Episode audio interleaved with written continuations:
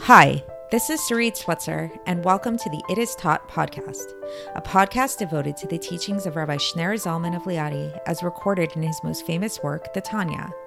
My hope for this show is to make these teachings accessible and relatable to the average person, regardless of prior Jewish education or affiliation.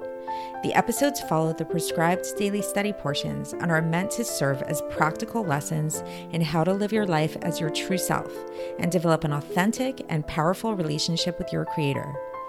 I have personally experienced the effects the study of this work has had on me, and I'm excited to share what I can of this knowledge with you. So please join me on this journey of learning, self growth, and connection with your source.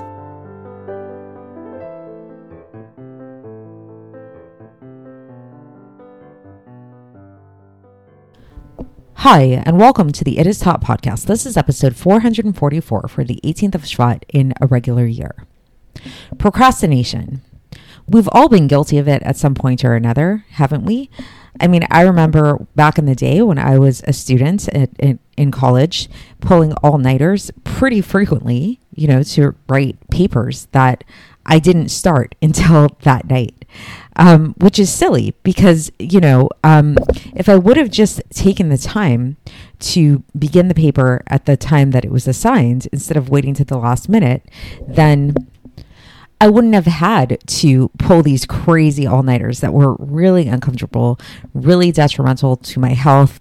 And while, you know, the result was usually pretty good, I remember, you know, it, it, felt like getting by at the skin of my teeth a lot of times. Like I remember literally running to school like after finishing a paper after writing the last sentence of the paper and then like rushing to turn it in literally like after you know shutting the computer because it was due like in the next hour or so. Uh, and the whole time just regretting it and regretting it and, and saying you know I'm, next time i'm going to start this paper the papers on time i'm not going to wait to the last minute. And lo and behold i did it again. So this is you know we do this to ourselves. And uh, while we're very conscious of it when we kind of like step back, when we kind of zoom out, zoom out of the scene, we can see that procrastination is not really the right way to go about things. Nevertheless, we do it. We, we do it all the time. So why? Why do we procrastinate in such a manner?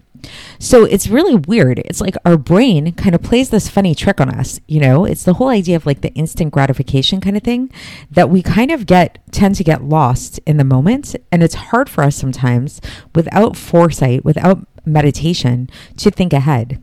So what we're concerned about really is like our immediate pleasure, our immediate sensations. And sometimes this is going to be at the expense of the later um, of, of the consequences of what's going to happen in the future. So, you know, let's say, you know, I got assigned a paper that I had that was due in two weeks. So, day one, you know, I would say to myself, do I really feel like working on this paper? No, I don't. I'd rather read a book. I'd rather talk to my friends. I'd rather do a whole bunch of other things. So, the pleasure of doing all those other activities outweighed the the minor amount, the relatively minor amount of pain that I would have I would have entailed through beginning the writing the paper, doing the research for the paper. Same thing on day two, you know, day three, same thing. So it's like there's sort of like this constant calculation that we do inside of ourselves um, pain, pleasure, pain, pleasure. And we always go veer towards the pleasure. The problem with this is that, as we see in the case of procrastination, that if we constantly just think about immediate pleasure uh, versus immediate pain, this can get us into a lot of trouble because, in terms of the bigger the bigger picture, this is constantly seeking immediate pleasure can actually end up leading to a much greater amount of pain than if we would have just dealt with that pain in the beginning, the small amount of pain in the beginning, you know? So the famous philosopher Aristotle actually kind of had a sense of this, where he discussed this concept. I don't know if he came up with this term or just you know discussed it, uh, called eudaimonia. What is eudaimonia? So eudaimonia is can be contrasted with happiness. Happiness, as described by Aristotle, was you know just a simple pleasure seeking, um, feeling good, you know, doing different activities that make you feel good. But again, like we mentioned, um, these feel good behaviors might feel good in the moment, but they don't necessarily have the best consequences l- later on. Versus eudaimonia is a Greek word that kind of implies the state of happiness, but it it's in a much more meaningful way. It's in a way that kind of like crosses across lifetime that that uh, that has implications for one's entire life. It's sort of like you know, there's it's not only just a sense of pleasure that a person's having, but there's a sense of meaning to what they're doing. There's a sense of you know good consequence to the actions that a person's engaged with. And now Aristotle's recommendation with all of this is that, you know, that our goal in life is not to seek happy, happiness so much as to seek eudaimonia, and that this is like the ultimate state that a person wants to achieve. Um, and, you know, whether we use the term eudaimonia or another term or whatever, we kind of all have this sense that truly, if we take a step backwards, it's like, were those small moments of pleasure worth it in the long run if they're ultimately going to lead to a greater pain? No, right? So, how do we break out of this vicious cycle? And what does this have to do with the Tanya, you may be asking, right? So, we know that the Tanya, if you've been following along and listening to this podcast for a while, you know that a lot of the Tanya is really based around living a more conscious life, not just being slaves to our animal instincts, being slaves to our impulses, but actually living in a way that is what, you know, what is a Benoni? This book is called The Sefer Shel Beinonim. A Benoni is sort of like the epitome of what a human being is capable of. Somebody who has agency, who recognizes their agency, lives with um, with a in a conscious way. Um, with forethought. Doesn't just you know kind of just do the next thing that feels good to them but they they kind of um, live a more proactive lifestyle. And this is really if you think about it the solution to this procrastination the solution to this to reaching a state of living in a way of eudaimo- a, a more eudaimonic type of lifestyle as opposed to a happiness pleasure based lifestyle is really taking the time to meditate and to contemplate and to be aware to be conscious of your actions to be conscious of your life now, the Tanya is going to take this a lot deeper because we're going to bring in God into the picture. And we actually started talking about this yesterday. So we began this discussion yesterday. We began a new chapter, chapter 25 of Likutei Amarim, where we started talking about this in terms of transgressions, in terms of how it is that how to kind of use our minds and our meditation to help us not transgress anything in the Torah, not do anything against the will of God. And we did this by really following a logical progression whereby we came to understand that if a person does anything that's against the will of God, this actually is insane. it's actually not logical that anybody would want to go against the will of God. Because even though, yes, sometimes transgressions can have a certain pleasure aspect to them, you know, like non kosher food. I'm sure it tastes very good, you know, um, illicit sexual activity, you know, very pleasurable in the moment and all of that. But at the same time, the anything that that uh, that's a transgression, anything that we do that's against the will of God, uh, entails us being separate from Him, separate from our source, which actually is the most painful thing for our souls.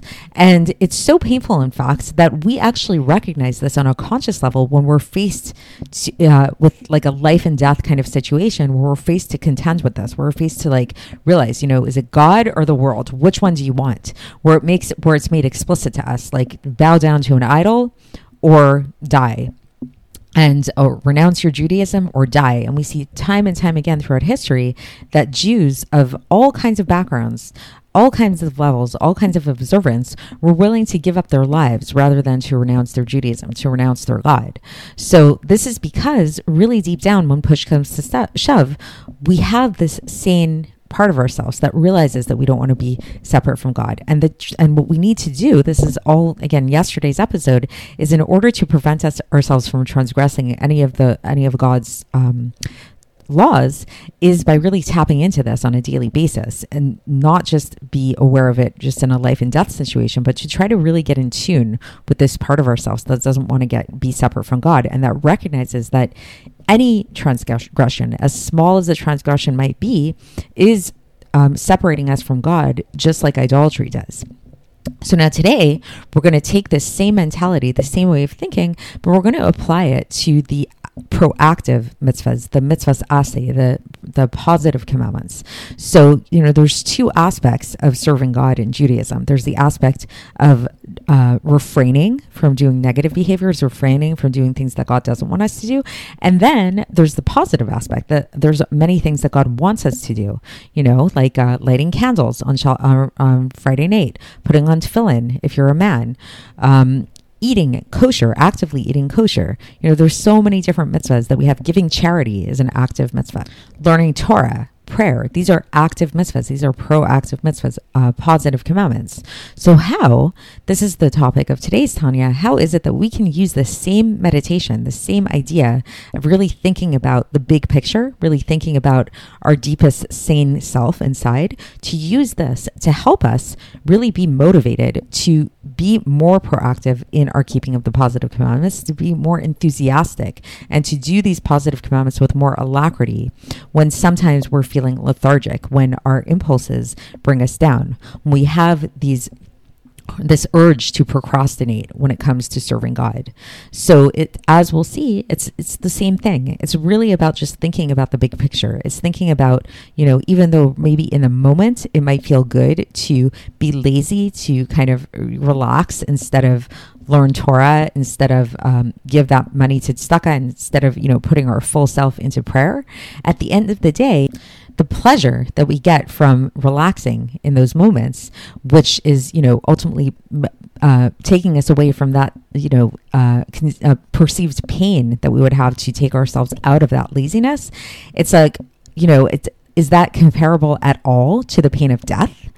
Right? Like, it's like we all know the image of like if somebody had a gun to your head, you know, would you do whatever you know like god forbid we should never have that that trial but we all know when somebody has a gun to their head they they move a lot faster they do a lot more things because the pain of death is a lot more painful. It's more painful than pretty much anything else, right? Like a person would be willing to, uh, you know, do a million push-ups if they had to to to eat uh, really painful, really disgusting food. Like you know, they do all kinds of things that they would never do in their regular life if a gun were put to their head. Because at the end of the day, any choice that you're making between pain or pleasure, when it comes to death, death is the ultimate pain that we want to avoid.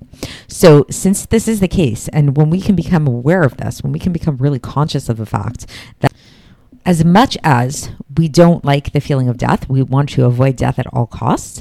At the same time, we know that as a Jew, the strength of our Jewish soul is so strong that we'd actually even be willing to withstand the pain of death rather than go against God rather than be separate from God, this should motivate us. This should make us realize that how precious the mitzvahs that we have are, and uh, and really prevent us from being lazy, really prevent us from procrastinating, so to speak, on any of the mitzvahs, and motivate us to want to do things in a good way, want to proactively keep the commandments. Because again, when we weigh it out, it's like the little bit of pain that we're avoiding through procrastination, through avoiding putting our full self into that mitzvah. Is that at all comparable in any way, shape, or form to the pain of death that we'd be willing to withstand? Um, rather than bow down to an idol. So it's like once we recognize this about ourselves, once we recognize our power, that we have within ourselves the power to withstand uh, the pain of death and to serve God um, so strongly even when faced with this pain of death then it's it would be easy. It would be like so simple to then say like you know it's it's nothing to like you know i wake up early in the morning and spend that extra time you know in prayer. Like that yeah it's a little painful but like really like is it like i i i can do anything. I can you know i'd be willing to withstand the pain of death to worth worship God. So I can't wake up a little bit earlier to pray properly to God. So, yeah, so that's the basic idea of what we're going to be focusing on today. So, enough with my introduction. now let's get into the text and see how the Alter Rebbe explains all of this. And as mentioned, we are still we are still in the middle of chapter 25 of Likutei Amar. So the Alter Rebbe begins today saying that everything that we learned thus far in yesterday's uh, section about the idea of how to prevent the meditation a person can think about to prevent them from doing a transgression, a prohibition, all of this could apply to the precept of doing good, of the aseh tov, and you should do good, meaning to do the positive commandments, and to, and what this really means is to overcome like a lion uh, with uh, and strengthen themselves with the determination of their heart against our Yetzer Hara, against our evil inclination that makes our body heavy and that pushes, that makes that brings us into a state of, of laziness. Uh, where does this come from? This comes from the element of earth that comes from the animal soul. So if you remember, we spoke about this in the very beginning of the Tanya about how uh, the, there are different elements. There are four basic elements that the um, that the nature of the animal soul com- comes from, and uh, which which are where these different negative traits come from. So the trait of laziness comes from the elements of earth within the animal soul. And this element of earth, which manifests as a state of laziness, uh, how does this manifest? This manifests as making a person lazy from doing any kind of service of God that's going to entail any kind of effort and toil. For example, what's an example of this? Um, to be involved in uh, labor of Torah with um, concentration and with their mouth so that they'll never sp- stop speaking words of Torah. So if you've been following along this podcast together with me, you know that Torah is not o- is not always easy. A lot of times when I'm preparing for these podcast episodes, it takes a lot of work. it really does. You know, some are more difficult than others. Even the ones that are not that difficult, you know, it requires a certain amount of concentration and mental toil to do so. And this is really what God wanted. So, um, so the Alter Rebbe brings a, a teaching from the Gemara in Avodah Zarah, uh, page 5b, where it says that every person should um, subjugate themselves to the words of Torah, like an ox to the yoke and the donkey to the load. So we're actually supposed to be working in Torah. We're not supposed to just, it's not supposed to be easy for us. God purposefully made Torah in such a way that we are supposed to work at it and not only in terms of learning Torah, but this is true also in terms of tefillah, in terms of davening. That when we pray, we're supposed to be praying with our entire being, with all of our energy. So the Alter Rebbe doesn't say this right here, but in fact, we know from other places that tefillah, prayer, is actually called avoda. It's called work. So it's really supposed to be and meant to be work. And so too, when it comes to uh, our money, and when it comes to the service of God that involves our money, for example, giving tzedakah so that also, you know, it's not always easy to give tzedakah, and we're supposed to really give tzedakah beyond what's comfortable for us. So basically, there's uh, God wants us to do things that are beyond our comfort zone, and there's so many different other examples of this uh, that have to do with with with struggling with our evil inclination, because our evil inclination is going to come up with all kinds of different reasons why a person really needs to hold on to their money and not give so much to tzedakah. They have to preserve their health, you know, and things like that, and um, in fact, you know, we need to work against this. So now the Alter Rebbe goes goes on to say that to actually to conquer these impulses, to conquer these evil impulses, is actually something that's very, very uh, accessible to every person when they when we decide when the person really determines in their heart that this is what they want to do and actually will come to realize that straining themselves in this way, you know, to, to really toil in Torah study and prayer and giving tzedakah, whatever it is, like to, to the fight against the Yetzer Hara is actually a much lighter fight than the fight against, and the suffering involved in this fight is much less than the suffering of death, God forbid, as we said in the introduction, right? But yet we see that they would be willing to give up their lives. Um, in order not to be separate from God in a in a true way, in order to like bow down to idols, you know, God forbid. So right, so so again, so to explain this, so you know, does it take work to learn Torah? Does it take work to daven with our full heart? Um, you know, does it take work to give away some of our money to tzedakah even if we don't want to? Yes. Is it painful? Is it, you know, d- does it involve some suffering? Maybe, you know, it's like it, this is, it's toil, it's hard, it's hard work. Uh, but when you think about it, it's like, you know, that hard work, that toil, that suffering that we will need to endure in order to do these things, it's so minute if you compare it to the suffering of death. But yet, we would be willing, every single Jew would be willing to give up their lives rather than to truly be separate from God in terms of idolatry. So, when we realize this, then we realize that oh, the suffering that I need to endure in order to just put my little extra effort into serving God, that's nothing. That is absolutely nothing. And I'm t- totally capable of this. And not only am I capable of this, a person can come will come to accept this suffering, quote unquote, accept this toil with love and willingly in order to cleave to God eternally because they you know ultimately they, they it's like we're coming to realize our true true true will, our true desire, which is to cleave to God and to be one with God. And then it's like once we realize how much we'd be willing to give up, that we'd be willing to give up our lives rather than sacrifice this oneness with God, here we have the opportunity to connect with God in our lifetime. And it doesn't even require that much work. So, of course, we're going to want to do it. And we're going to want to do it willingly and with great love because we recognize the fact that through doing this, through arousing our love and our will to do God's will, this is going to arouse God's supernal love. And God's supernal love will become revealed in an unobscured and inner kind of way. Uh, and when God's will is revealed in such a way that is without any obscurity, without any, um, without being hidden at all, then what gets revealed is the uh, is the unified nature of this God and the unified nature and the realization, the recognition that nothing has an independent existence of its own. So thus, then our then our soul, then the person's godly soul is engaged in this uh, in this meditation and in this behavior, will recognizes that it becomes totally unified with God not not only his godly soul but actually his animal soul as well and all of their garments become united with the supreme will which ultimately means with God himself because God and his will are one and the same. And then in conclusion, the thing to recognize and realize about this unification that happens, this union, is that this union above is eternal because God is above time, right? And so, thus, because God is above time and because this supernal will is above time and is eternal, so too, when we reveal this will uh, in our speech, which is Torah, because God, God because what is Torah? Torah is God's wisdom. And as we spoke about before, when we speak words of Torah, when we learn Torah, we're connecting to God's will and wisdom in this way. We're connecting in an eternal way. So we're connecting in a way that is above time.